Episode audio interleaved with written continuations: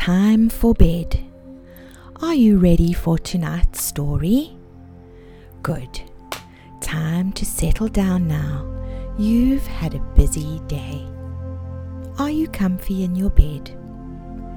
Before we begin, let's take a deep breath in and out.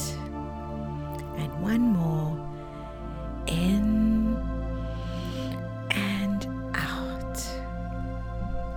story is The Tale of Peter Rabbit, based on the original and authorized story of Beatrix Potter. Once upon a time, there were four little rabbits. Their names were Flopsy, Mopsy, Cottontail, and Peter. They lived in a sandbank underneath the root of a very big fir tree. One morning, they were allowed to play outside. Don't go into Mr. McGregor's garden, their mother warned. Your father had an accident there. He was put in a pie by Mrs. McGregor. Now run along and don't get into mischief, said Mrs. Rabbit. I am going out. Then she took her basket and umbrella and set off for the baker. She wanted to buy a loaf of bread and some currant buns. Now, Flopsy, Mopsy, and Cottontail were good little rabbits. They went down the lane to pick blackberries. But Peter was a bit naughty. He ran straight away to Mr. McGregor's garden. There were lots of vegetables in Mr. McGregor's garden. Peter began to eat them. First, he ate some lettuces and some French beans. Then, he ate some radishes. Soon, Peter had eaten too much. Feeling sick, he went to look for some parsley. That will make me feel better, he said to himself. But whom should he meet Mr. McGregor? Mr. McGregor jumped up and ran after Peter, waving a rake. Stop, thief! he shouted. Peter was very frightened and rushed away as fast as he could. As he was running through the cabbage patch, he lost one of his shoes. Then he lost another shoe amongst the potatoes. Peter started to run on all four legs and went much faster, but he had forgotten the way back to the gate. Unfortunately, he ran into a gooseberry net and got caught by the large brass buttons on his jacket. Peter was trapped. He started to cry, but his sobs were overheard by some sparrows who flew over to him. Keep trying, they chirped. Don't give in. So Peter stopped crying and tried to free himself.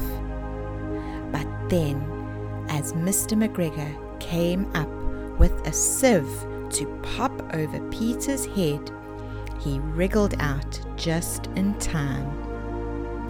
Peter ran towards the tool shed, leaving his little blue jacket behind him. When he got inside, he jumped into a watering can to hide. Mr. McGregor was quite sure that he saw Peter run into the pool shed and began to look for him under the flower pots. Mr. McGregor couldn't find Peter anywhere, but the watering can had water in it, and soon Peter started to sneeze. Catchoo!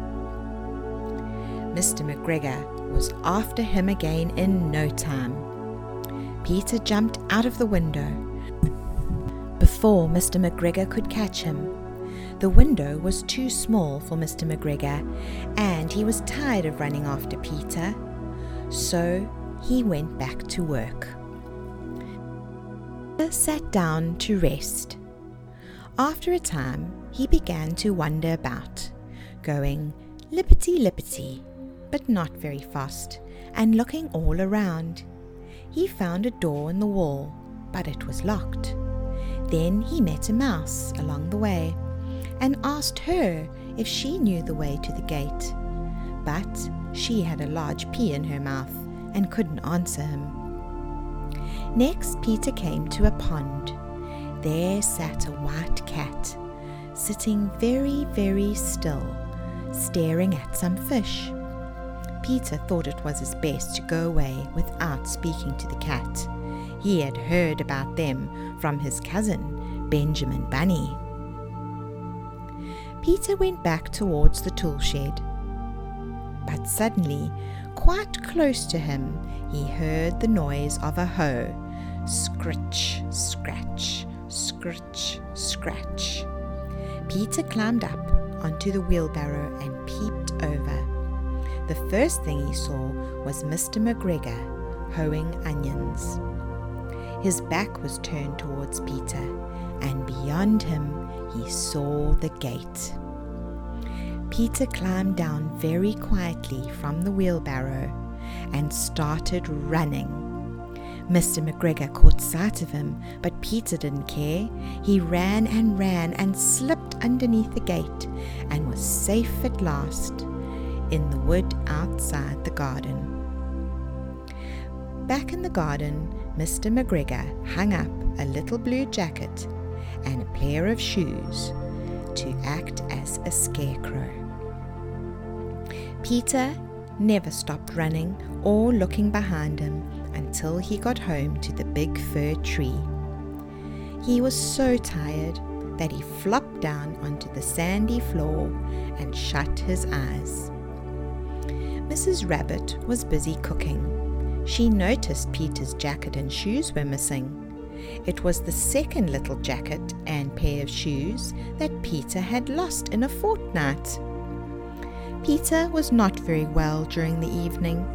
His mother put him to bed and made some chamomile tea. She gave a dose of it to Peter, one tablespoon to be taken at bedtime. But Flopsy, Mopsy, and Cottontail had bread and milk and blackberries for supper. Good night, my darlings, and sleep tight.